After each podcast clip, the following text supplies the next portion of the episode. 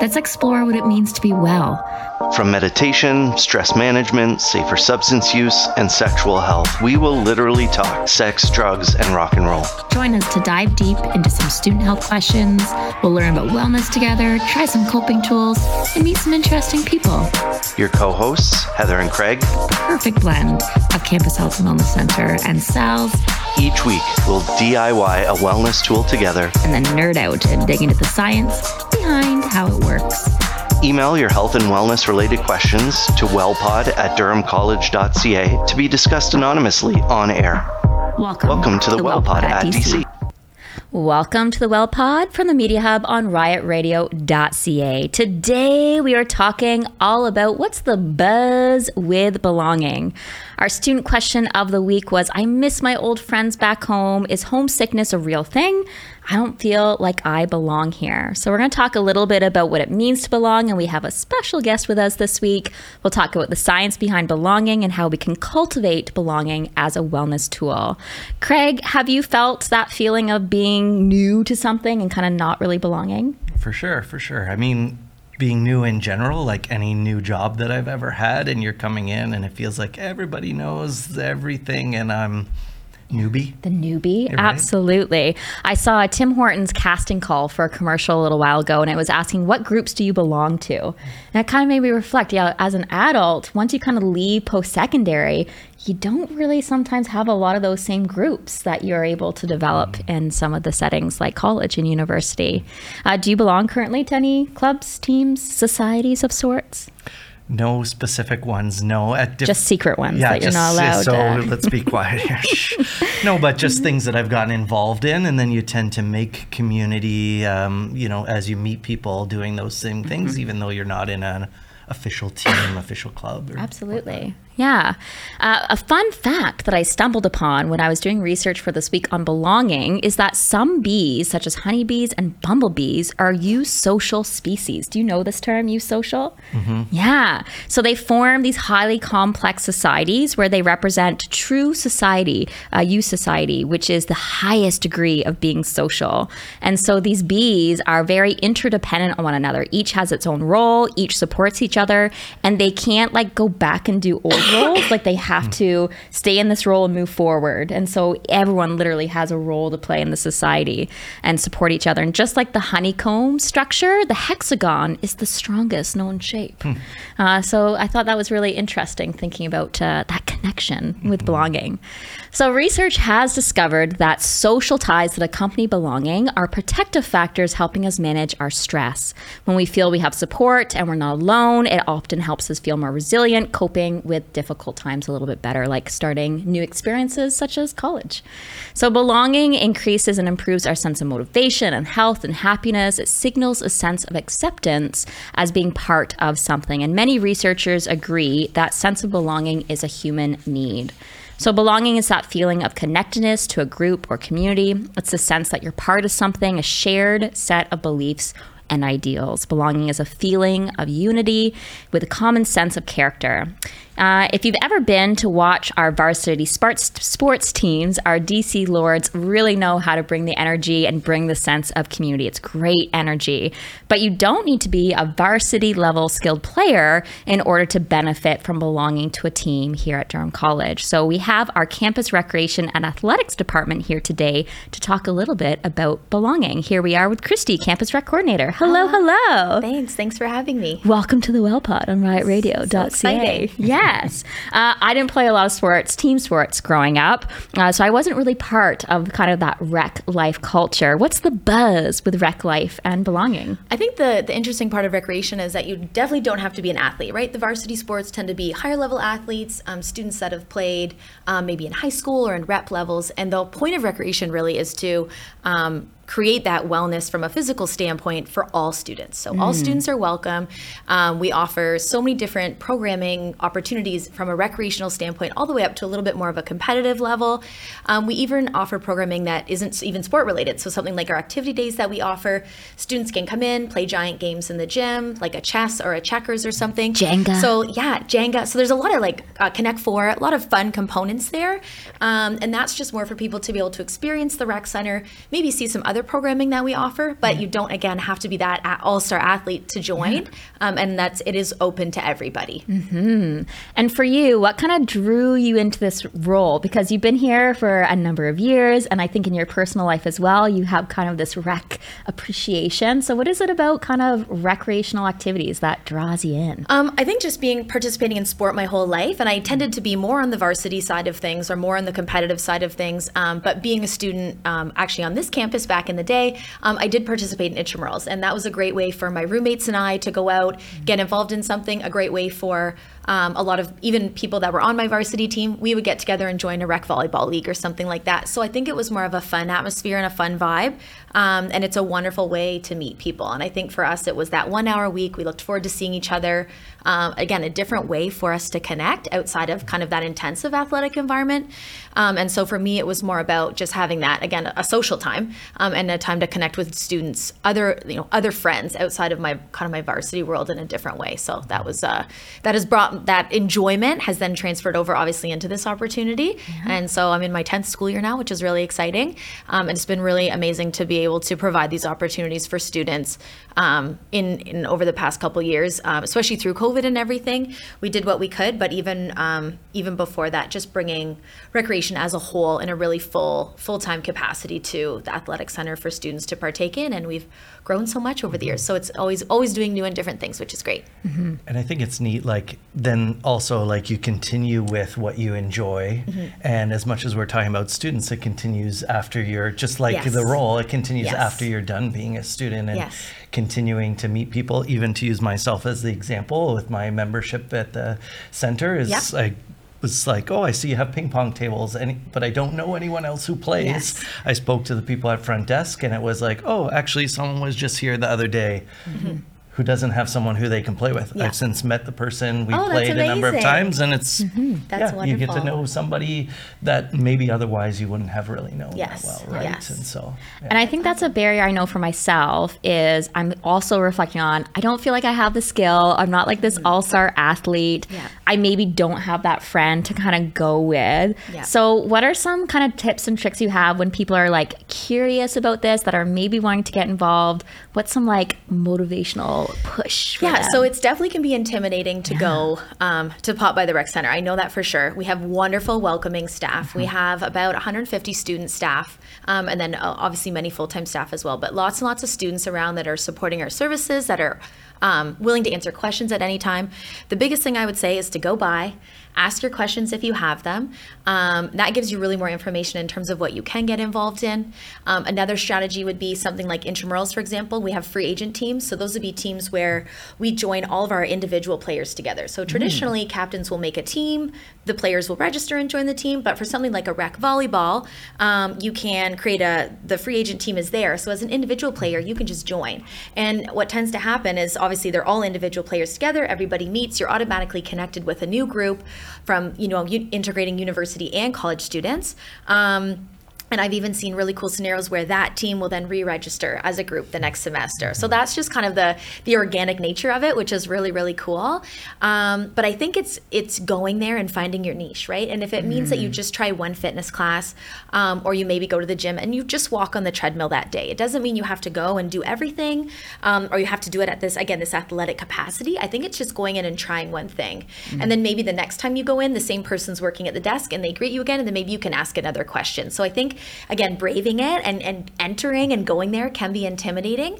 Um, but I really encourage people to just go and ask that first question and try that first class. And then if, you know, again, if it doesn't work for you, then maybe you go a different avenue. Um, but I like to think that we do offer such a wide variety of programming that it everybody can find their niche, right? Mm-hmm. Um, there's an indoor track. So maybe you're just coming and walking on the track in the winter for half an hour in between classes.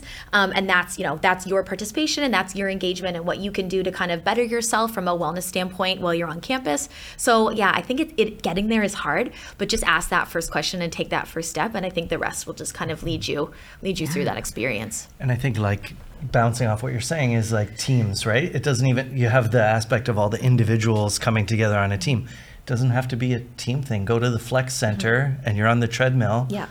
And it's usually the same people at the same yes. time and you start to, yes. you know, at least hey, how are you doing to the person you don't know their name at first, Yes. maybe, but you start to get to know each other, maybe. Definitely. right? A lot of familiar faces. And you might notice that in like a fitness class Mm-hmm. environment. And again, even just the staff working there. Maybe you say hi to somebody a couple times and then you kind of work up the courage. Okay, today I'm going to ask about this or I'm going to ask Mm-hmm. about that. And um, again, so much of the programming is offered throughout the years. So if you don't get a chance in the fall, it's really busy, you're intimidated to go, um, maybe you can pop by in January. And we have a whole new like plethora of programming that you can join. Um, so yeah, I would just say to people, just try to go once and ask that question or do that one class and kind of see where it takes you. Um, and that you, I would like to think that it's such a welcoming environment and there is so much opportunity for students. So just taking that first step is so important. And why for you has like not necessarily just team sport, but just kind of being part of this community? What kind of benefits do you notice it has in your own life? Um, oh, in my own life. Yeah. Okay. Um, do you mean in terms of like me participating in sport or just being able to provide this All for of it. All of it. All of I think for me, from a job perspective, I get so much reward from just being able to give these opportunities to students because I know that it benefits them, whether it's physically, socially, mentally, Mm-hmm. um, emotionally. I know that there is benefit. So that's kind of what um, kind of keeps me going and pushes me through, Mm-hmm. you know, a busy school year is being able to, you know, know that I know these students are benefiting and they've communicated that to us, right? That this is, they look forward to it every week. This is something that they really want to do and they, you know, everybody's really keen to register. So you know that they want to get involved um, or pop by, try class, whatever that looks like. Um, in my own life, I, again, I'm a continuous sport participant. So I look forward to doing that. Uh, with my family, I enjoy doing that. So I think just being well and being active when you can, in what capacity you can, you can't do it every day. I think that's also something that um, someone may expect is I have to be there every day. I have to be active every day to live this lifestyle. Um, and it's not so much that. I think it's just everything in moderation and it's being able to do what you can when you can. And that's kind of post school and all that when you're busy with life. I try to apply that to my everyday is what can I do today? And if I can't do it today, maybe I can try again tomorrow.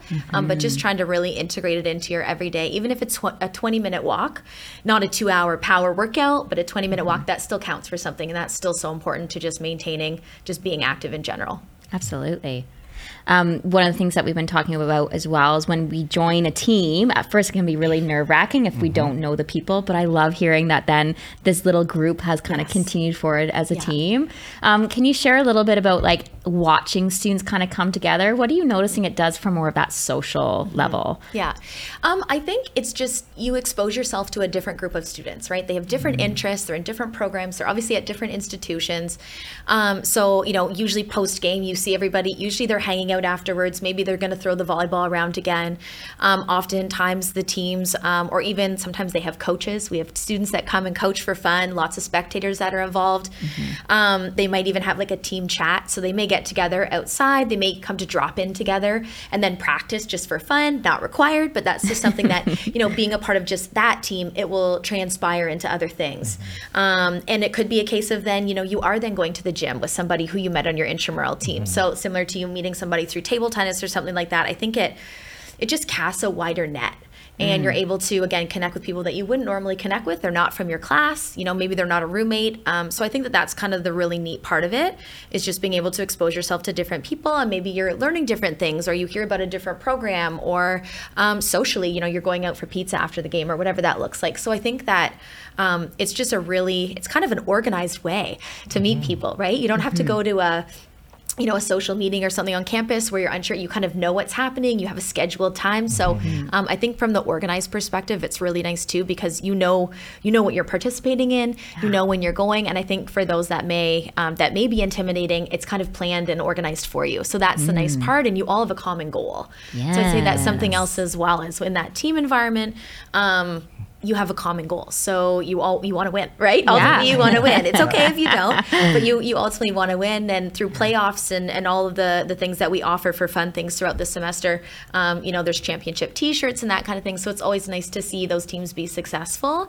Um, but overall, yeah, I think it's just it's meeting new people that you wouldn't normally meet in your like day to day routine on campus. So And something that comes to mind for me is like we had the the uh, show where we talked about focus and unfocus. Are you referencing past episodes again, past Craig? episodes. It's what I do. It's what I do. One, that's it. but in terms of just taking your mind off the rest of stuff, because when you are as a team working towards, you know, of course, the hope is winning, but I'm not thinking about all the stuff that I have to get done outside of this. Yes. And so, you know, even the stress of um, just starting to get to know people, but I'm focusing on that, not Yes. focusing on I have to do this, this, Yes. this. And so the break in a way that our, it gives it our mind as much as it's stressful. It's important. Maybe at first. Yeah, and sometimes I will think people will say, "Oh, it's too much to commit to," or "Oh, it sounds like a lot." But something like intramurals, for example, a fitness class, it's only one hour. Mm-hmm. So you're only committing to not even. Sometimes it could be 45 minutes. So you're really only committing to this small small time. But I think that that's important for you. To your point, to remove yourself from the academics and the intensity of that, and to really you know pull yourself away. And the social aspect is great, but physically you are benefiting mm-hmm. yourself, right? You're moving and you're stretching and you're you know you're challenging yourself with different things. Mm-hmm. Um, so I think that that is that is a really key part of it. So that's neat that you brought that up for sure. How can students get connected? Where can we find out more information about all the wonderful stuff you're doing? Um, so Campus Recreation is on durhamlords.com, which is our new, our varsity was previously on there, and now all of our athletics and recreation services are available on durhamlords.com. So that's a really great way to find everything that we offer um, from drop-in all the way up again to our varsity sports. And then we have um, pretty active social media platforms. So we're on DCOT Campus Rec. So we're on uh, Twitter, Facebook, and Instagram. Um, and uh, so you can easily connect with us there. And that's where we do a little bit more of our day-to-day promo and events and that kind of thing. Um, but the, the bulk of the information, if you're looking for fitness classes, intramurals, um, just even hours for the facilities and that kind of thing, would all be on durhamlords.com. Wonderful.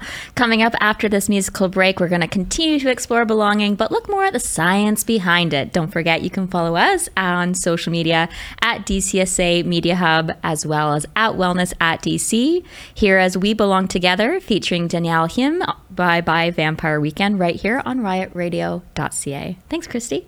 Thank you. Thanks. We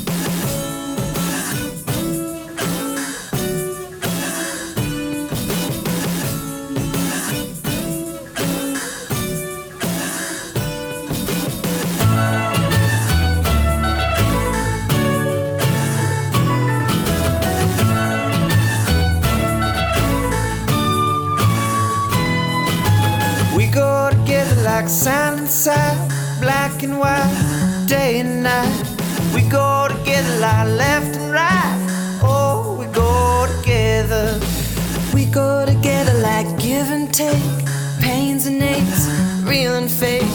We go together, don't be opaque. It's clear we go together.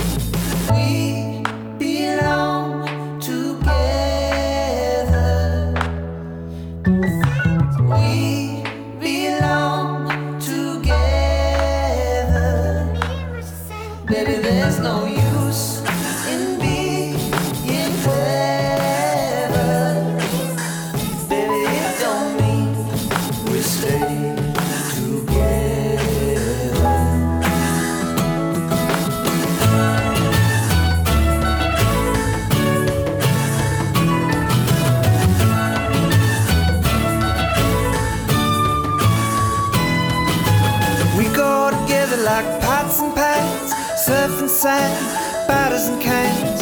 We go together like lions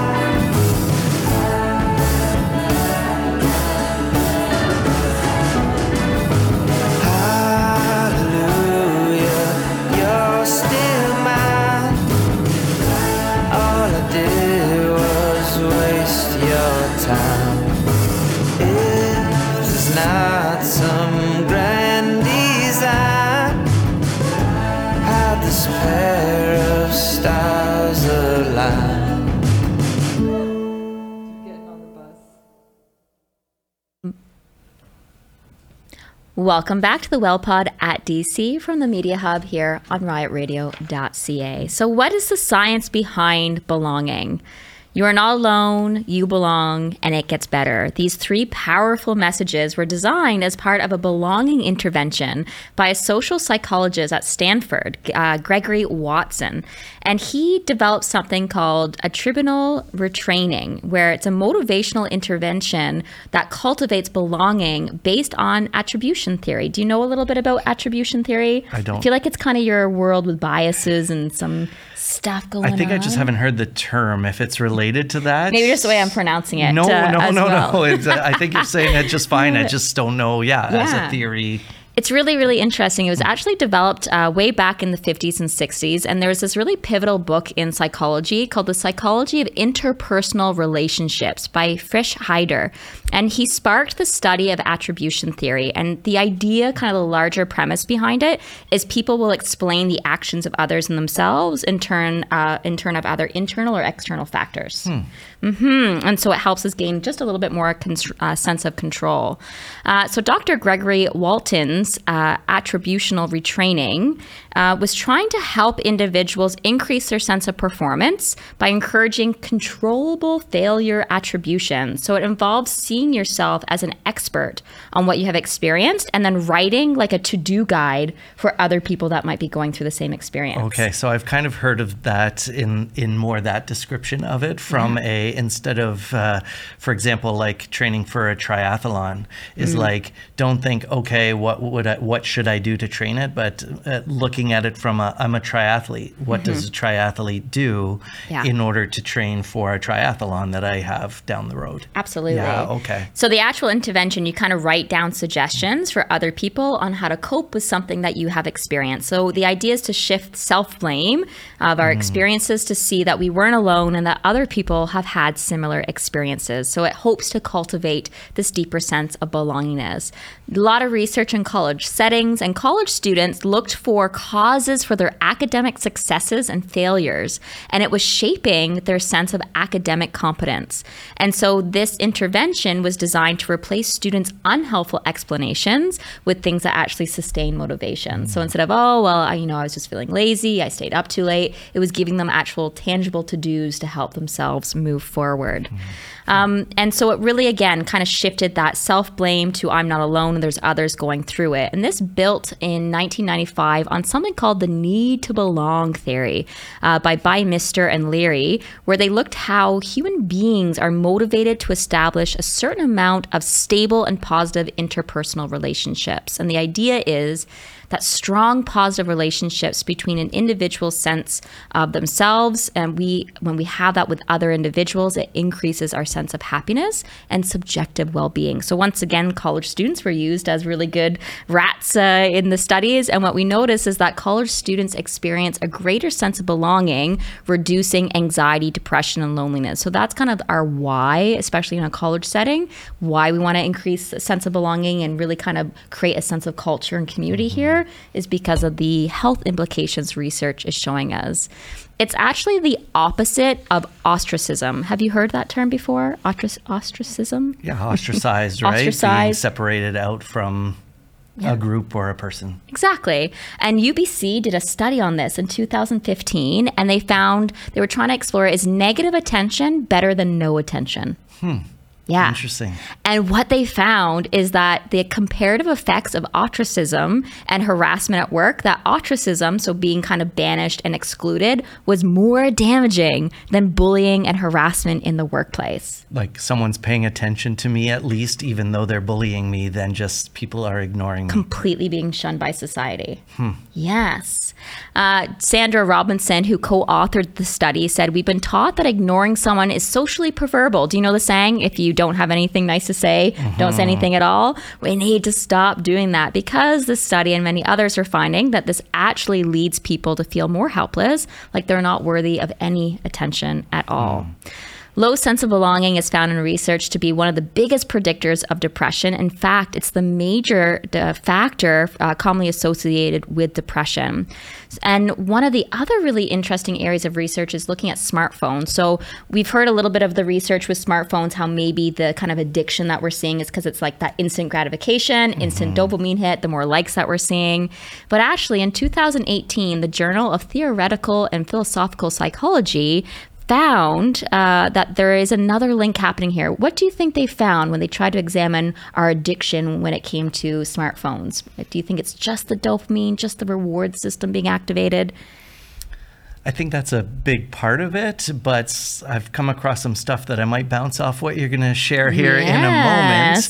But in terms of, I think there's an aspect of of not just the dopamine, but the interaction that does come from it, in the sense of just what we're talking about belonging right Yeah. i share something and you like it let's say or even better you respond to it Mm-hmm. and now we have some social interaction going on Absolutely. So the study was called Hypernatural Monitoring, a social rehearsal account of smartphone addictions. And they found that smartphones are compelling not just because they give us this dopamine hit, but because they tap into our fundamental need to connect.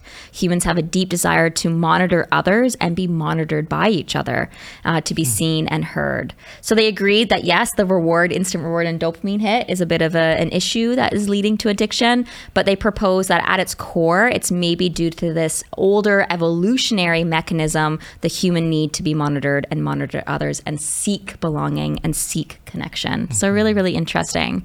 Uh, a little bit when we look at the world of addictions, there's an intersection with belonging and addictions and substance use. 2018, there's an article in the British Psychological Society that looked at addiction and the importance of belonging. And what they found at the University of Queensland is when we are consumed in our addictions, when we are um, you know, noticing a negative impact from our relationship with substances, there's two streams of belonging that are influencing our path. The first is what is called identity gain pathway, and then there's an identity gain pa- a loss pathway. So the idea is that both are mar- motivated by our need to belong. And so when we start using a substance, we're kind of taking on a new persona, a new identity, and so we start hanging around people that also engage with that substance. So it's kind of fueling that need to belong, that need to be part of a community, and then at the same time, we're losing our identity with our older group. And if there was uh, healthy relationships there, maybe we have a parent that's getting really upset with our substance use. So that disconnect, that ostracism and not belonging is fueling that even more for us to seek belonging and use that substance and stay with this new group. So it's a, a really interesting partnership uh, that it has. And it reminds me of the famous Spanish proverb tell me who you are, or tell me who your friends are, and I will tell you who you are. So the idea is that we can kind of predict our behavior by who we hang out with, and uh, it dictates almost who we're becoming as well. So, Craig, what are some ways that you see belonging kind of showing up in our body in our brain? What research were you able to go down today? Yeah, so I'm just going to bounce back maybe to the social media, even though it's a little bit, well, it's related to this. Uh, It wasn't really uh, per se planning it, but is the idea of social media more from the like how you how you use it. And so later on, I might reference this book that I'm reading as well, but make sure I get it on camera. But uh, this is the uh, the Good Life, and it's written by these two authors that currently are in charge of a Harvard research um, study that's basically lasted 85 years. Wow. Where they have um, they have uh, had people in this basically happiness study, and they started the people in the study, and they would do research like asking them questions via you know mail at 1st have them come to Harvard for questions and so on, and they followed them through their lives.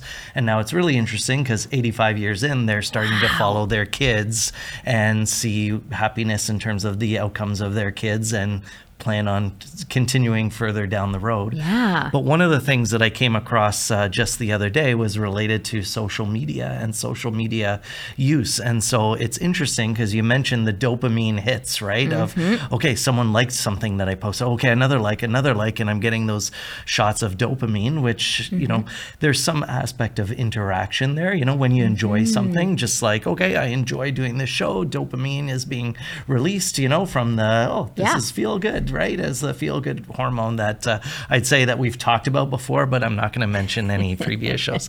Um, but in terms of that, it was, uh, you know, some of the positive of social media, like connecting with people unlike we've ever been able to. Mm-hmm. Right? To use my family as an example, my wife, her family is not close by. Yeah. So as she posts on, you know, her various uh, apps and so on, then her family gets to still be a part of our, you know, my, my kids growing up, for mm-hmm. example, they're seeing what's going on. Or we can hop on a call, even though they're, you know, in another country and so on, and we, we're connected to them in that way. So it mm-hmm. can be a really, a really good thing.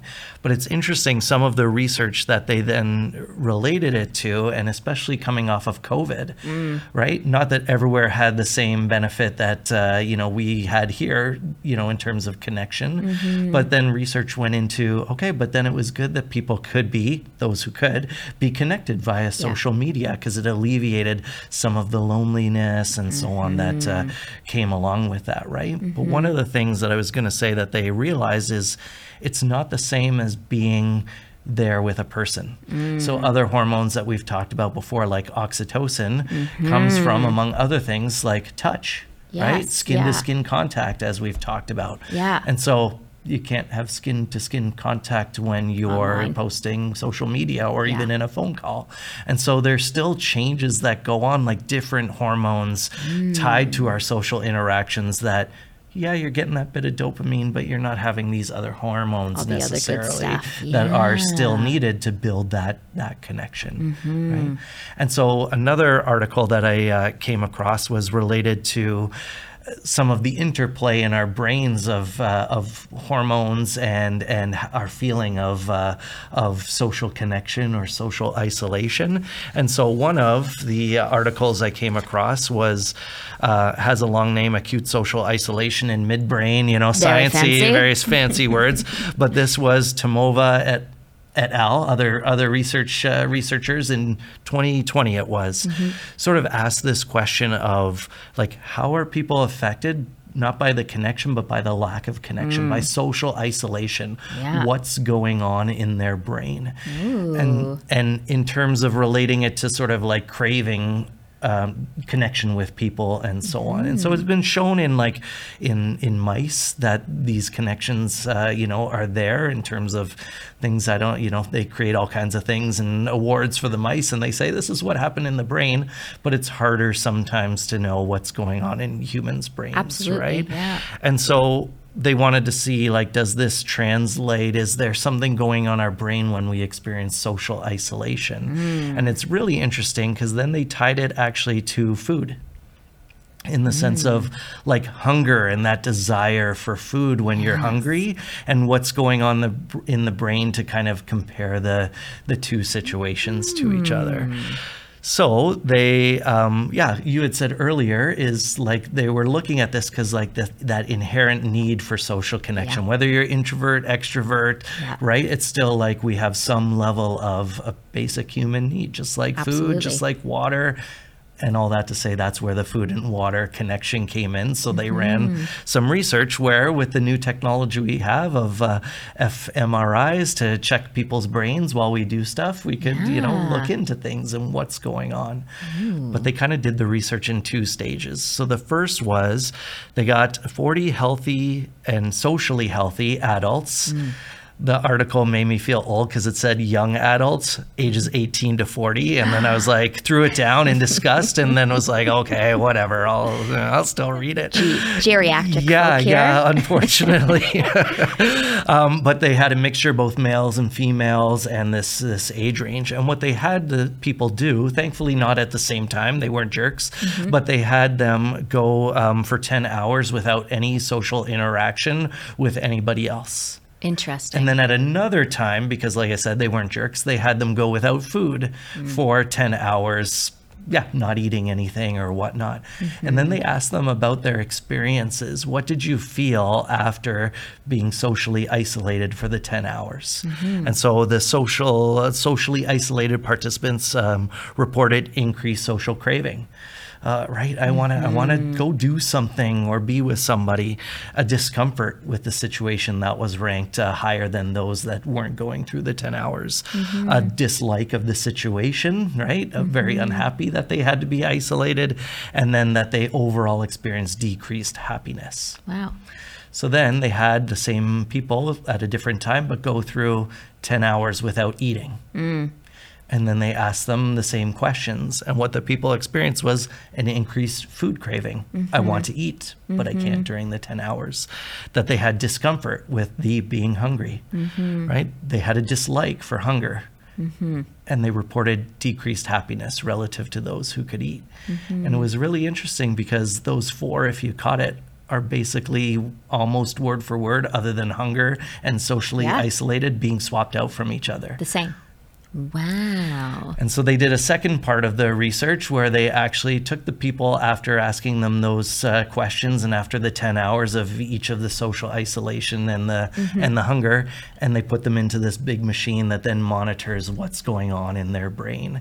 And they found they found in other animals or primates I should say like parts of the brain that uh, are then related to these two things. And so we'll get a picture up of uh, the part of the brain that they uh, found and it's uh, a little bit zoomed in but that's absolutely fine because it's that middle image there that we're really looking at. Yeah. And as big as those red and green dots look, it's it's a it's a pretty tiny area of the brain, and it's got a very interesting name that I'm going to have to read off my page here. it's the substantia nigra pars compacta and ventral tegmental areas. Say that 10 times fast. I cannot say it one time fast, so I won't try. You know, I always love these really long sciencey words because you translate it, it sounds so fancy. Sub substantia nigra pars compacta literally translates pars compacta, little tiny area because it's little tiny, and ah. substantia nigra because there's little black some sort of chemical in there that the first person saw. And so they called it the black substance in the tiny area of the brain. Can't call it that as a scientist. We got to come up with something fancy right? So Absolutely. um, but in this area this is then um, this is then what they or this is part of our dopaminergic um, um, uh, system. And so it kind of ties back to that same thing of, you know, pressing the phone or getting likes or whatever and the dopamine being released. But it was tied to these things became active when they put them in the functional uh, MRI, the fMRI, and then they showed them pictures of people if they were in the group where they were socially isolated, showed them pictures of food if they were in that group as well, and then a control showed them pictures of flowers. Interesting. And then they did the same thing for the uh, hungry people and showed them pictures of people, and they showed them pictures of food, and they showed them pictures of flowers as the control group.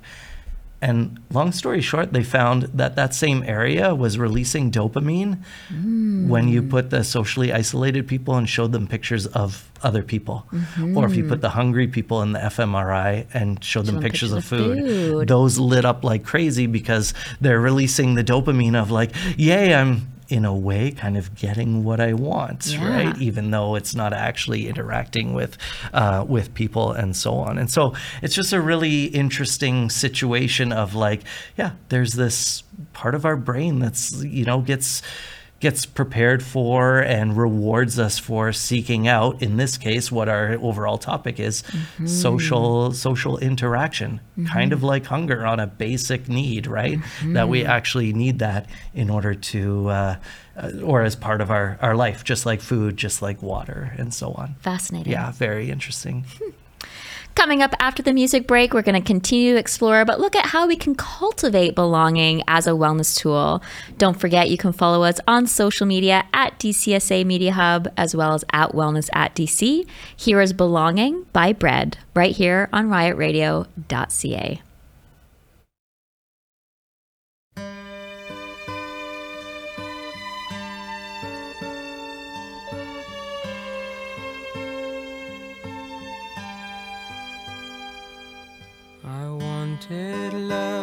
so very bad that I could almost taste it.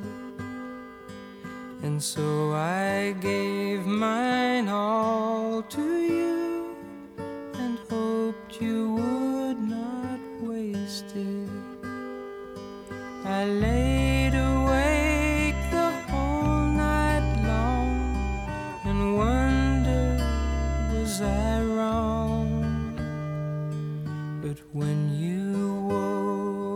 touched my face, I knew that I belonged, belonging to someone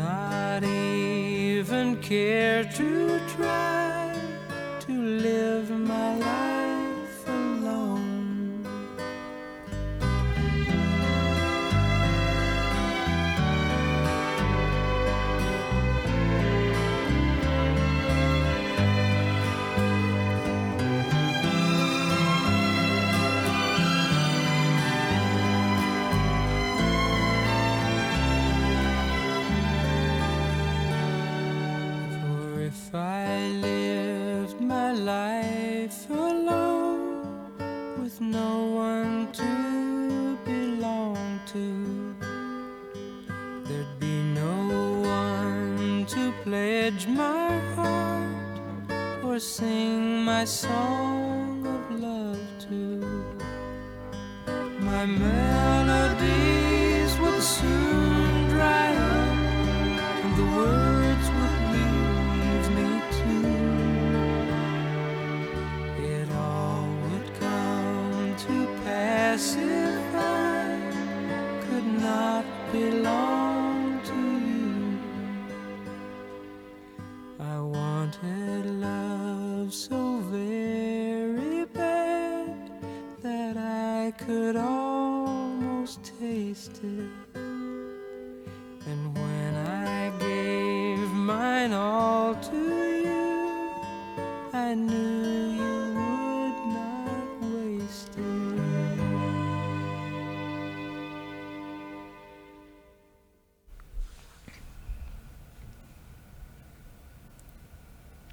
Welcome back to the WellPod at DC from the Media Hub on riotradio.ca.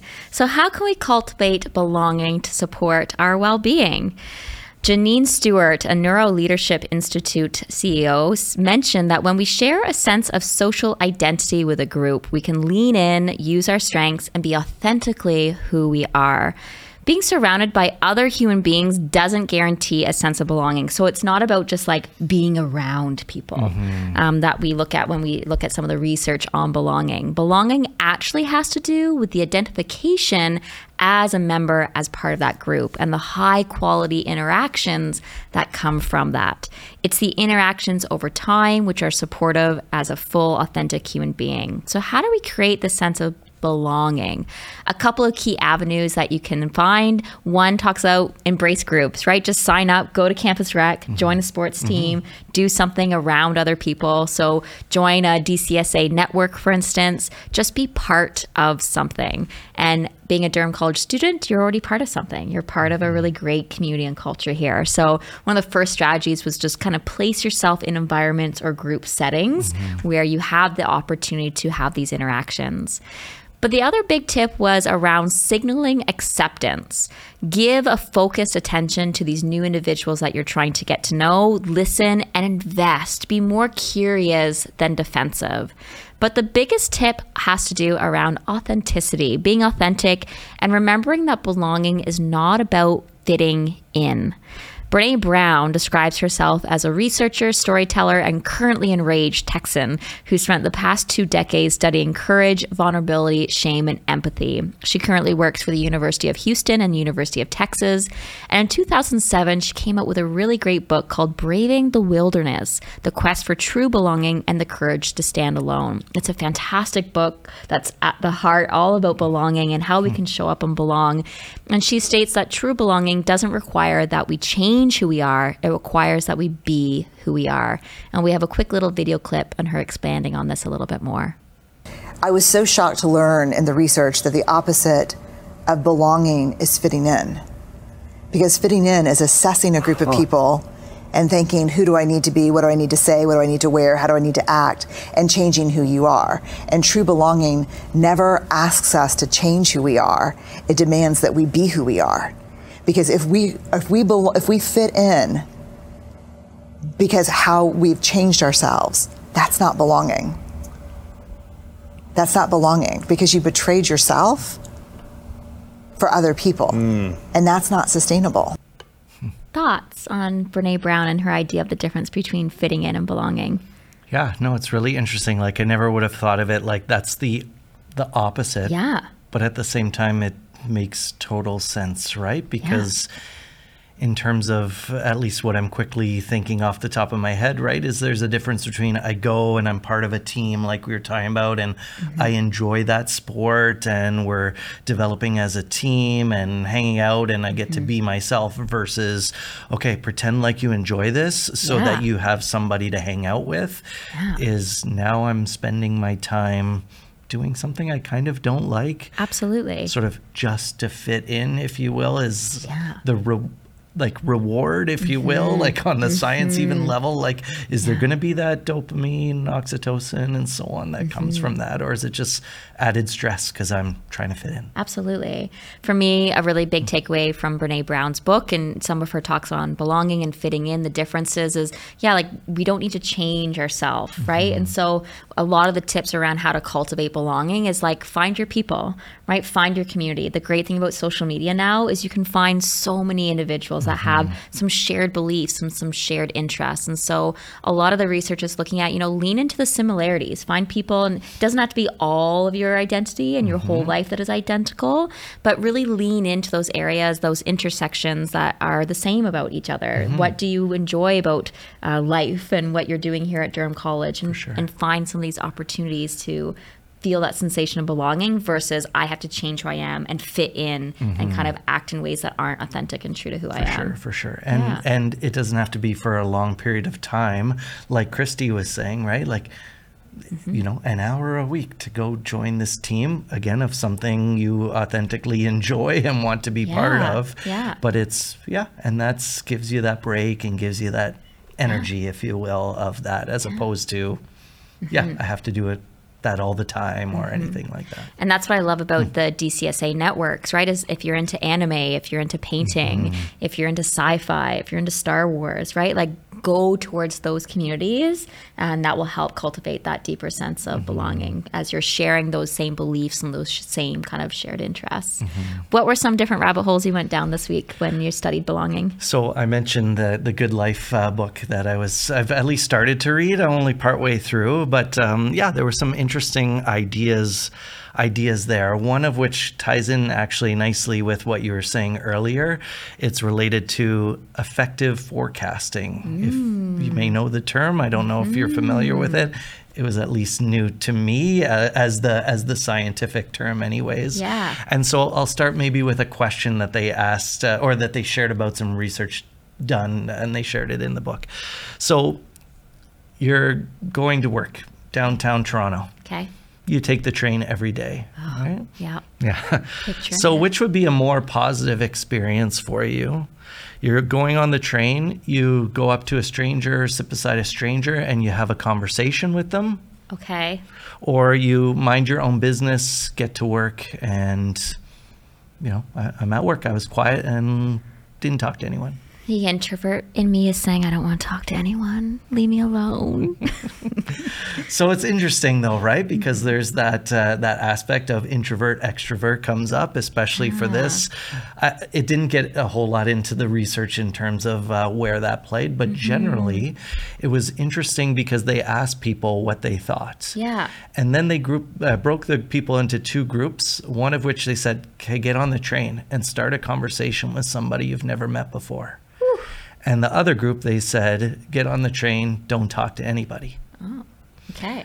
And what they actually found when they uh, d- uh, followed up with it, I see you're nodding. I you know might, where this is you- going. right? Is that the people who intentionally, you know, sat beside a stranger and had the conversation reported an overall better feeling, better, you know, Mm-hmm. trip than those that said I sat there and didn't talk to anybody, right? Or were were Yeah. told to because they were part of that of that group. It's interesting that you say that. I used to ride the Via train a lot going back from Montreal to Durham Region. And if I actually think about it, most of the time it was almost this mindless, like I'm on this train so much, you just kind of go. But if I think to like some of my more enjoyable train rides, it was when I was sitting beside strangers, normally little old ladies or little old men who mm-hmm. were kind of engaging me in conversation that I did not ask for or start myself. Mm-hmm. But those actually were almost more enjoyable train rides now that I think on it. Yeah, for sure, Yeah. right? You have the sometimes even it sticks out like this is maybe a while ago, but like oh, I mm-hmm. can kind of picture that one person that shared that one thing or One gave me a bottle of wine. That was a real nice Yeah, gift exchange. yeah. right? And so it's Mm-hmm. interesting because this idea of um, affective forecasting is basically uh, the affective meaning our feelings and forecasting thinking about what our feelings will be. Yeah. And the idea of this research and other research, it's not that there's only one, this one time that it was done, shows that we're actually not all that good at it in terms of the social interactions Demonstrated. but in the sense of you know we come to school and it's like Yeah. okay well I, how do i belong or i don't feel like Mm-hmm. i belong but then you know okay well why don't you join a, a, a club or why don't you join Mm-hmm. a you know go to um, the uh, recreation center and Yeah. see right and it's like well no that will be I don't right? do no, I don't want to do that. Yeah. That won't be. I won't enjoy it, or I won't. And there's that aspect of we're not good at predicting. Mm-hmm. And one of the things that I'd say is, in worst case scenario, you don't enjoy it. Guess what you can do? Yeah. Not go again. Not go again, right? Yeah. It's been nice meeting you. Yeah. Hey guys, uh, it's been it's getting really busy in the semester. I can't be part of this art club anymore. Mm-hmm. You know, and so on. No one's like, oh, Craig doesn't like us, right? or whatever. It's you know, Yeah. but you can always change, or you can be upfront with it and just say, this isn't for me. Either way, you know, joking aside from, but like, is you can stop Yeah. but sometimes we hold back on even starting because we're forecasting the future and we're not that good at it. Craig uh, coming in with the hard truths. Yeah, you know. Yeah, that's great. Mm-hmm. Yeah, so those were a couple of the things that really sort of uh, stuck out to me and uh, about about or yeah some rabbit holes and just like how we sometimes think about it just like the social media earlier and so on. It depends on you know how we're using it and what we're using it for and Yeah. and so on Brene's Brown book, uh, um, the one about the wilderness, and I'm forgetting the title of now Mm-hmm. that it's not directly in front of me. She relates it to the wilderness, right? About how scary it can be when we're stepping into this belonging and we're trying to find these pockets of society uh, where we're able to feel the sensation and not just about fitting in, but like, you know, finding those niches and finding those people who have some of these Mm-hmm. shared interests. And so I love that kind of idea of, uh, you know, yeah, step into this kind of situation that maybe feels a little bit scary, a little bit unknown. And one of the quotes that I had jotted down from the book was right, just relationships are complex and messy. In general. Yeah. right? But all relationships, relationships with the people on the, uh, var- not varsity, the uh, The what- rec the teams, rec, yeah. the rec volleyball team that I went and joined. It can be messy, right? Yeah. But then we end up saying like, just avoid it. Yeah. Right. But overall, just like the uh, just like the ride on the on the fake train Yeah. is no, but in general, you feel better in the end having done it as opposed to having avoided it. Hmm, you mm-hmm. do. Mm-hmm. Well, this is the end of our show today. The playlist and some of the books that were mentioned will be on our Instagram account at Wellness at DC. Next week, we are talking all about integrity, and we have another guest next week, mm-hmm. I believe, as well. Don't forget, you can email us questions to discuss anonymously on air at wellpod at durhamcollege.ca. Last song playing us out today is Belong by REM, playing us out on riotradio.ca.